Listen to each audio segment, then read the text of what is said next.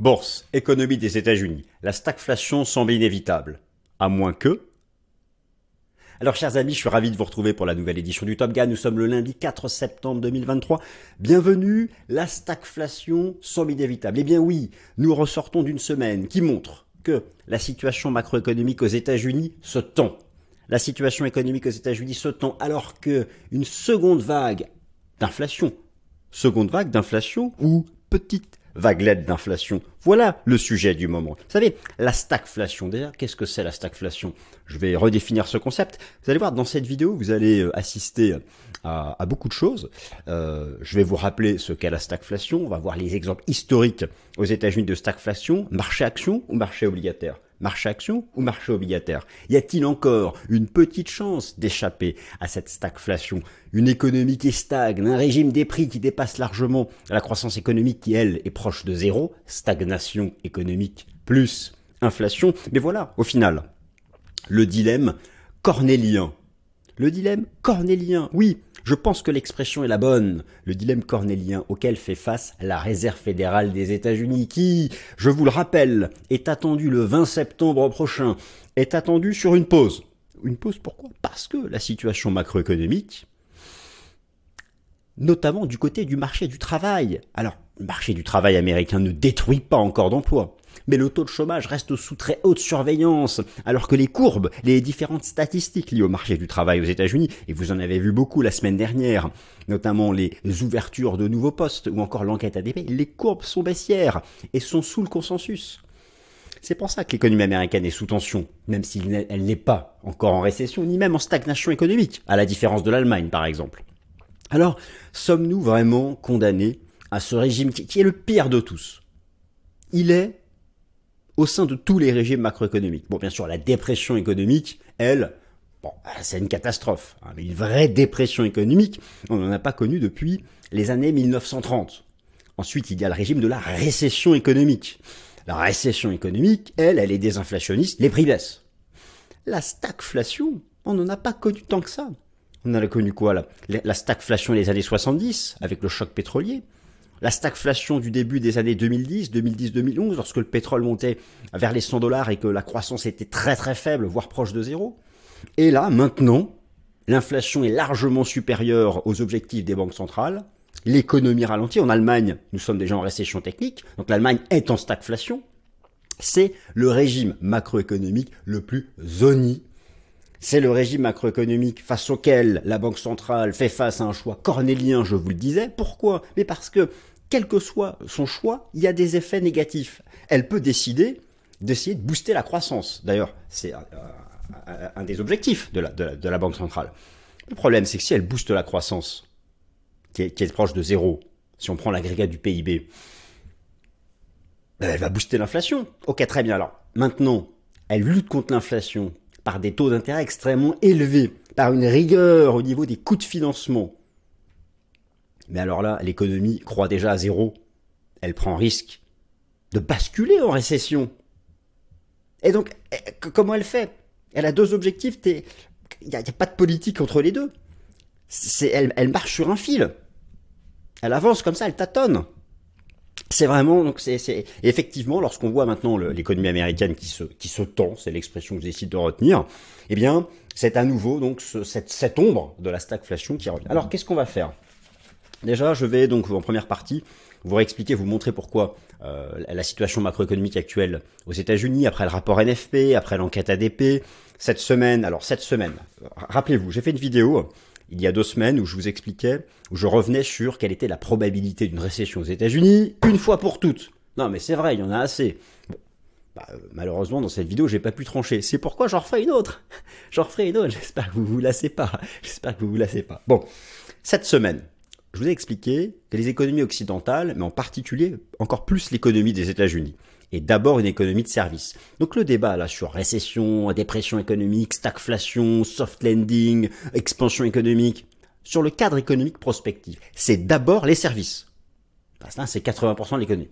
Cette semaine, vous avez la mise à jour du PMI des services aux États-Unis selon l'ISM. C'est le baromètre numéro un, le premier tout en haut, pour se projeter sur la dynamique des services. Rappelez-vous, au-dessus de 50 expansion, sous 50 contraction. Il est à 51. C'est tout juste, c'est tout chaud. Et il baisse, il baisse.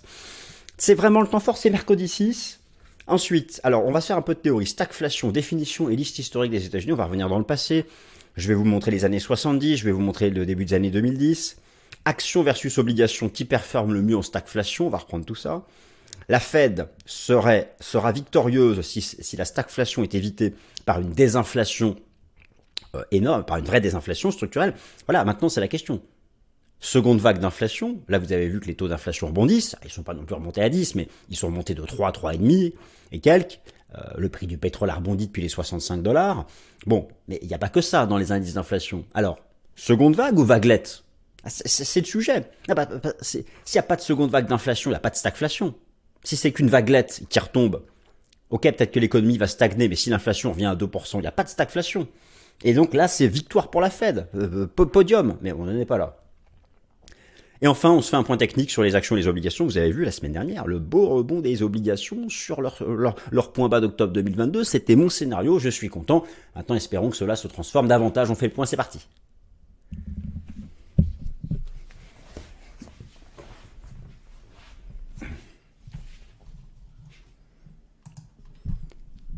Alors c'est parti, chers amis, je me suis réduit. Euh, bourse, la stagflation semble inévitable, à moins que, à moins que quoi? C'est ce que vous allez découvrir dans cette vidéo. Le plan, je viens de vous le donner, donc je l'affiche à nouveau ici, puis on passe directement à la première partie. Euh, attendez, je remets, on n'a pas bien vu l'animation. On repasse donc à la première partie. Économie US. La situation macro se tend, le taux de chômage US sous très haute surveillance. Effectivement, c'est le juge de paix, vous le savez au sein de tous les régimes macroéconomiques possibles, la stagflation est le plus zoni de tous. Pire que la récession économique, parce qu'au moins en récession économique, on sait quoi faire, il n'y a pas d'inflation. C'est même négatif. L'immobilier euh, dévasté, banque régionale américaine sous pression, alors j'exagère un peu avec l'adjectif dévasté. Contraction industrielle, la remontée verticale des taux d'intérêt fait déjà des dégâts, mais finalement assez localisé, assez circonscrit. Pardon, un peu mal à la gorge. Le sujet, l'économie américaine au sens plus large, c'est-à-dire l'économie des services, 80% du produit intérieur brut des États-Unis, va-t-elle perdre son actuelle étanchéité à la valeur, actuelle? Des taux d'intérêt nominaux. Alors, comme nous l'avons vu dans la vidéo Top Gun, une récession US certaine en 2024 avec un point d'interrogation, Seules les statistiques du marché du travail peuvent trancher sur le débat de la probabilité d'une récession ou d'une stagnation économique en 2024. Et justement, les tout derniers chiffres macro montrent que la situation US se tend. Alors, c'est pas encore l'explosion du taux de chômage, hein, on est clair, mais voilà. On montre quand même quelques chiffres qui ont été, euh, publiés euh, la semaine dernière. Alors, tout d'abord, le prix, euh, l'évolution du prix de l'immobilier en rythme annuel. Bon, vous voyez qu'on reste quand même sur des, on voit bien, hein, le, depuis que les taux ont commencé à monter, on voit bien la, dynamique. Mais surtout, c'est ça, ça, ça a été un, des chiffres majeurs de la semaine dernière. Les ouvertures de nouveaux job postes aux États-Unis, oui. Alors, regardez, la pente, là, c'était la récession du Covid. Vous voyez la pente que ça prend, et ça, c'était pas attendu. Donc, il y a, alors, il n'y a pas encore d'explosion haussière du taux de chômage. C'est vrai que c'est l'ultime juge de, juge de paix, le taux de chômage.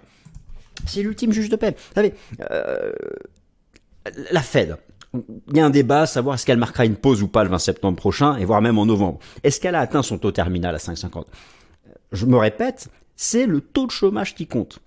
Et c'est vrai que pour envisager qu'elle vienne un peu assouplir, un peu d'assouplissement dans cette rigueur monétaire depuis janvier 2022, ça, ne peut venir que du taux de chômage. Il faudrait qu'il dépasse avec fracas le seuil des 4% de la population active. Et là, et là, oui, Là, vraiment, peut-être même qu'elle pivoterait. Euh, peut-être même au risque de relancer un peu l'inflation. Mais bon, si le taux de chômage se met à exploser, ce sera des inflationnistes de toute façon. De toute façon, c'est tout. Il y aura moins de consommation. C'est comme ça, c'est comme ça. Ah, sauf la stagflation.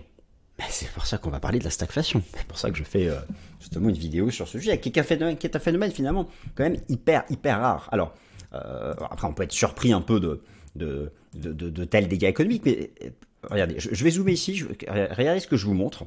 Je vous montre ici les, euh, les, le taux de... Attendez, je vais rezoomer. Je vous montre ici le, les, le, taux de crédit immobilier aux États-Unis. Alors vous savez qu'aux États-Unis, ce sont beaucoup des crédits immobiliers à taux variable et, euh, et, comment dire, la, en, garantie euh, c'est pas crédit logement comme en France, ce sont beaucoup des, hypothèques. Donc on parle de taux de crédit immobilier hypothécaire.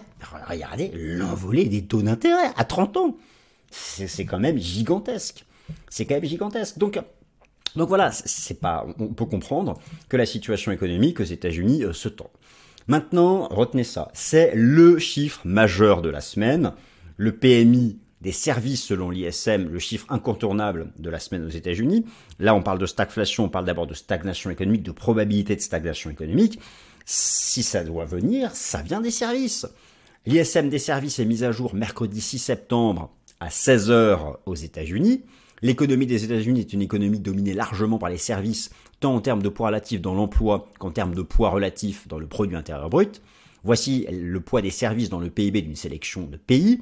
États-Unis 80%, France 79%, Suisse 74%, Chine 54%. Par conséquent, le débat sans fin sur la probabilité d'une récession ou d'une stagnation en Occident est d'abord un débat sur la dynamique de l'activité des services. Le meilleur baromètre, et de très loin le meilleur baromètre pour obtenir la tendance prospective de l'activité des services est le PMI des services selon l'ISM. J'insiste, selon l'ISM, car vous avez celui de Market et celui de l'ISM. Et donc, c'est celui-là qui est mis à jour cette semaine. Alors, il est au-dessus de 50, mais c'est celui-là. Et donc, tous les regards, vous savez, le, jour où, ça passe sous 50, comme au moment de la récession de la crise financière de 2008, ou celle de la bulle Internet, ou celle de la crise sanitaire, le jour où ça passe sous 50, boum, c'est la récession. C'est, et la Fed, elle va, elle va devoir pivoter. Mais, mais alors ça peut être des inflationnistes. Mais pas forcément. Si c'est pas des inflationnistes, c'est la stagflation. Alors la stagflation, c'est une catastrophe pour le marché action. Sauf certains secteurs, mais j'y viens. Donc voilà, c'est vraiment le temps fort fondamental de la semaine, et c'est ça que vous devez suivre. Stagflation, définition et liste historique pour les États-Unis. Euh, alors, euh, comme je vous l'avais dit en introduction, là, on, revient un peu dans le passé. On, va gentiment se trimballer dans le passé, euh, définir les concepts, voir ce qui s'est passé dans les années 70, voir ce qui s'est passé au début des années 2010. Et bon, voir et, à la fois sur les actions et, les obligations, on va essayer de voir quelque chose de, de sympathique. Je vous ai préparé des petits tableaux sympas alors, le concept de stagflation date des années 1970, dans le sillage des deux chocs pétroliers. Vous vous souvenez du choc pétrolier de 1973 et du choc pétrolier de 1979. La stagflation est une situation économique très difficile dans laquelle une économie affronte une conjugaison paradoxale de concepts, le concept de la stagnation économique, c'est-à-dire croissance zéro du PIB, alors taux de croissance annuel, ou proche de zéro, et d'une inflation malheureusement forte. Cela se produit lorsque la croissance économique tend, vers le seuil de zéro en rythme annuel, et en même temps, euh, le, prix des biens et des services augmente de manière vigoureuse, du moins supérieure à la cible des banques centrales, qui est quand même une cible assez basse. Taux le taux d'inflation, c'est 2% que euh, visent les banques centrales. Cette configuration macroéconomique est compliquée à gérer car elle oppose deux objectifs majeurs des banques centrales, la croissance et le régime des prix, ce qui crée un choix cornélien. Alors, c'est vraiment les années 70 et le, la, stagflation de 1973 et 1979 qui, euh, euh, qui, qui, qui, illustre mieux ce... C'est vraiment ici, la, la vraie stagflation, c'est celle-là. La vraie stagflation, c'était ça. Les deux chocs pétroliers, 73-79, la croissance économique archi faible, l'inflation galopante, les taux d'intérêt étaient monstrueux à cette période-là. Là, on a eu une petite stagflation. Et alors là, maintenant, c'est différent pour le Covid. Il y a d'abord eu la récession de la crise sanitaire qui était désinflationniste, mais très vite, l'économie est repartie et maintenant elle ralentit alors que l'inflation a explosé comme plus vu depuis 50 ans. C'est ça aussi la, la différence. Donc voilà, c'est vraiment le, concept de stagflation, c'est ça. Alors je, je, vous remontre ici, on va regarder euh, au niveau du, du régime des prix. Je vous ai remis ici les différentes mesures de l'inflation aux États-Unis. Donc vous avez le, ici le, PCE et, le CPI en version core et en version globale. Voilà. Alors ici en grisé, en grisé, vous avez les périodes de récession. Attention, pas de stagnation, de récession. La récession, c'est le taux de croissance économique du PIB négatif. C'est en grisé. Hein, vous voyez, les sources sont indiquées ici de, toute façon, moi, je prends tout sur le site des, antennes régionales de la Fed. Hein. Euh, je, vais me servir. Aux États-Unis, toutes les datas sont publiques. Faites-vous plaisir. Moi, je passe des jours et des week-ends à, farfouiller là-dedans. Ça, ça m'amuse. Donc, bah voilà.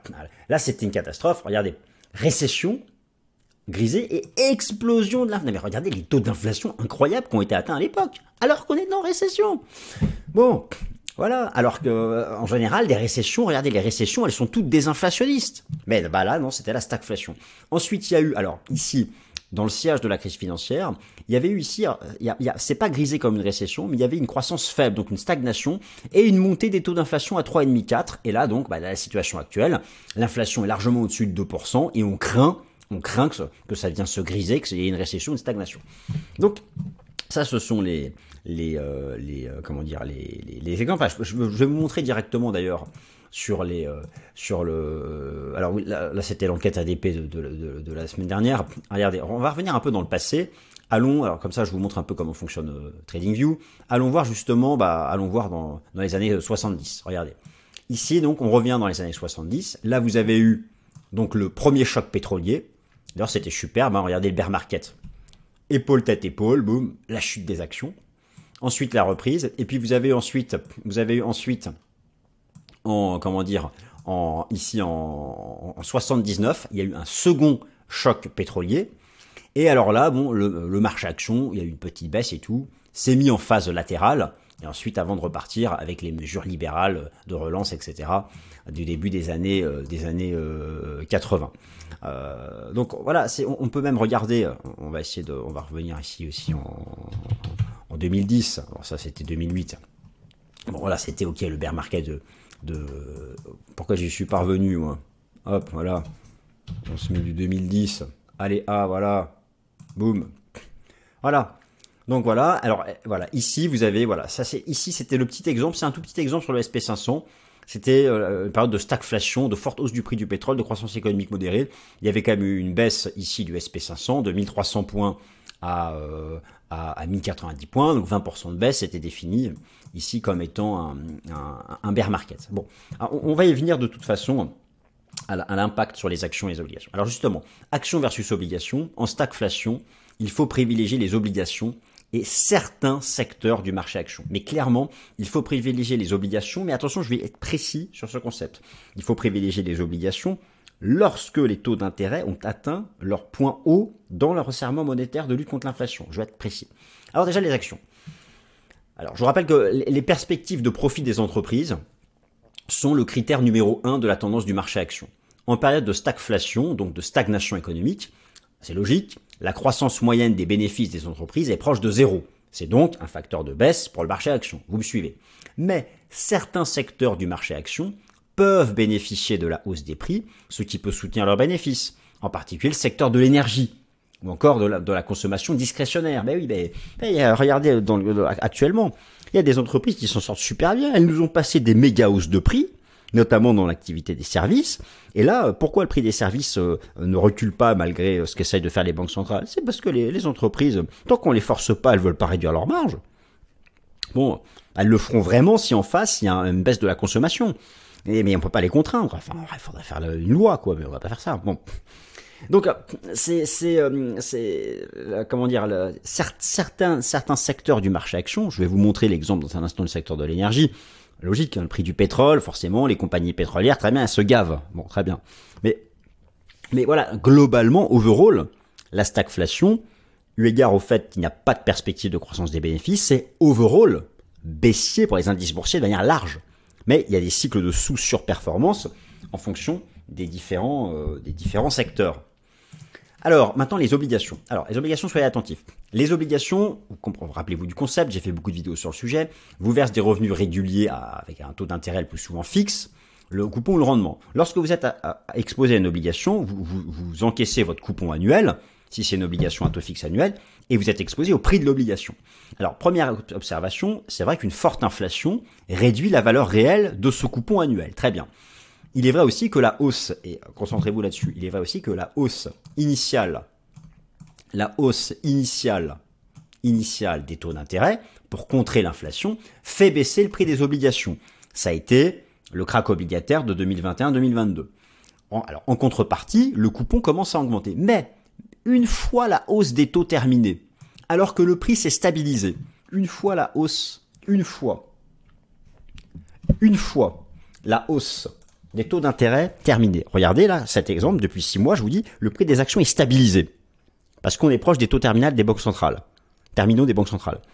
Et en même temps, maintenant, vous avez des coupons des, coupons solides sur de l'investment grade de 3 à 5% pour les entreprises. Ce qu'on n'a pas vu depuis tellement longtemps. Le prix de l'obligation baisse plus, parce qu'on est proche des taux terminaux. Donc, il botomise, il y a une forte probabilité en termes de ratio rendement-risque qui rebondissent. Et en plus, vous avez votre coupon à 5%. C'est là, c'est là que la stagflation est haussière pour les obligations. En plus, stagflation, stagnation économique. Donc les actions vont souffrir. Donc, déplacement des capitaux des actions vers les obligations, le principe du flight to quality. Boom, jackpot, rebond du prix des obligations et en plus je prends mon gros coupon. La stagflation est hyper bullish pour les obligations à ce, stade-là, lorsqu'on est proche des taux terminaux des banques centrales. Est-ce que vous me suivez? Mais j'ai déjà fait mille vidéos là-dessus. Et alors, imaginons que là, on rentre en stagnation économique et que l'inflation reste forte. Vous avez mieux que ça. Vous avez les obligations indexées sur l'inflation. Périodiquement, le prix et le coupon sont revus en hausse pour tenir compte de l'inflation. Ça vous fera un incrément de hausse en plus. En plus de, la hausse qui viendra de la demande pour les obligations, le mark-to-market. C'est ça. Intéressez-vous aux obligations indexées si on rentre en stagflation, notamment en 2024. Haro sur les obligations indexées sur l'inflation. Pas obligé. Mais voilà, il y, a, tellement d'obligations euh, disponibles. Mais là, si on reste sur du simple. Donc, voilà, c'est, alors je, vous fais un petit tableau euh, récapitulatif de, tout ça. Un petit tableau récapitulatif de tout ça ici avec, euh, alors j'ai comme d'un remis, hein, c'est les, trois exemples que j'ai pris, choc pétrolier 73 début des années 2010 et la période post-crise sanitaire, avec euh, alors les, effets sur le SP500 notamment, voilà, bon bah forcément, hein, voilà, hein, et euh, les effets sur les sur les sur les obligations. Alors c'est vrai que d'abord il y a vraiment d'abord des, des, baisses initiales ou de craques obligataires, mais c'est ensuite que ça devient. D'ailleurs en, en 2010-2011 il y a eu dans un second temps un fort rebond et moi c'est ce scénario là, c'est ce scénario là que j'attends pour fin 2023, 2024 pour les euh, pour les obligations. Donc voilà. Euh, voilà. Alors on, on continue sur euh, sur ce sujet. D'ailleurs, c'est en, dernière partie de la vidéo, on va on va regarder tout ça. Alors, si la stagflation est évitée par une vigoureuse désinflation, alors la Fed sera victorieuse. Face au choix cornélien de défendre la croissance économique et de juguler l'inflation, hein, c'est soit l'un soit l'autre, la Fed a clairement fait son choix. Elle veut ramener le taux d'inflation sous 2%. La Fed pourra crier victoire si elle y parvient sans pour autant engendrer une explosion du chômage, liée à la contrainte économique que représentent les nouveaux taux d'intérêt. Le sujet, le rebond actuel de l'inflation, mais je retraiterai ça plus en détail dans une prochaine vidéo. Le rebond actuel de l'inflation, c'est vrai que le CPI et le PCE rebondissent depuis 3% et remontent vers 3,5-4. S'agit-il d'une seconde vague ou d'une simple vaguelette Bah oui, euh, alors euh, alors, il faut l'inflation. Je vous ai déjà expliqué. Il y a, il y a quatre, il y a quatre, cinq composantes moi qui me paraissent vraiment, euh, qui me paraissent euh, vraiment clés. Qu'est-ce que c'est moche que je fais Prix du pétrole pour l'inflation énergétique, prix du blé pour l'inflation alimentaire, le coût de l'immobilier. Hein, vous allez voir, c'est une grosse partie et, le prix des voitures pour l'activité industrielle et surtout le, prix des services. Alors, en fait, euh, c'est ça la, la, vraie question. On parle de stagflation, mais, mais si l'inflation évacue, il n'y a plus de stagflation. Il y a une stagnation économique bah, sans inflation. Mais voilà, donc c'est ça, c'est l'autre sujet. C'est l'autre sujet. Euh, en cas de stagnation économique, accompagné, en cas de stagnation économique, accompagné d'un retour de l'inflation sous 2%, il faut acheter des obligations parce que la Banque centrale pourra baisser ses taux, corrélation inversée avec le prix des obligations, et boum, ça s'enflamme. Et la stagnation économique, elle contraint les actions par la contrainte sur les perspectives de bénéfices. Mais si jamais l'inflation est vaincue, et que nous échappons à la stagnation économique, dans ces cas-là, il faut continuer d'acheter des actions. Vous voyez pourquoi, au final, on en revient toujours à ce, à ce principe du, du, euh, du cadre économique euh, prospectif. Alors, au sujet de cette inflation, de savoir si c'est une deuxième vague ou pas, je vous renvoie vers la vidéo que j'ai faite il y a 2-3 semaines sur ce sujet, et bien sûr, j'en reparlerai. Euh, je, vais, je vais zoomer là-dessus, mais je, je, vous remonte que plus, que jamais, dans les indices d'inflation, regardez dans, dans, le CPI et le la, le poids de l'immobilier, euh, alors ici, c'est là où vous retrouvez le pétrole, ou, encore, alors la Fed, elle préfère le PCE parce qu'il y a un, poids plus important des services. C'est d'ailleurs c'est dommage que les services n'occupent pas une place plus importante. Et, et bien sûr, vous avez l'alimentation boisson. Tout ça, c'est lié au prix du blé. Tout ça, c'est lié au prix du blé. Alors, bon, on peut jeter un œil, même si je referai une vidéo plus précise dessus, mais Trueflation nous montre que l'inflation s'est mise à plat. Donc voilà, alors est-ce que c'est une seconde vague ou est-ce que c'est une vagounette?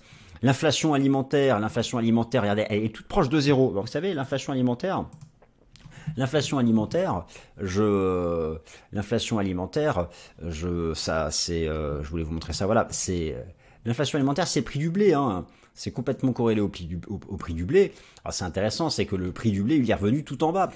Ce serait vraiment génial si on cassait ce support. Si on casse ce support, ça va vraiment aider à la désinflation euh, de, des prix alimentaires. Voilà, ensuite vous avez le, rebond du prix du pétrole. Voilà, alors euh, c'est eau d'orange, est-ce qu'on peut... Euh, pour, pour, le pétrole, il faut pas dépasser 80-90. Ce serait une catastrophe si on dépassait 80-90. Mais voilà, c'est une zone ici où il faudra échouer. Bon, ça je retraiterai ça plus tard dans une autre vidéo.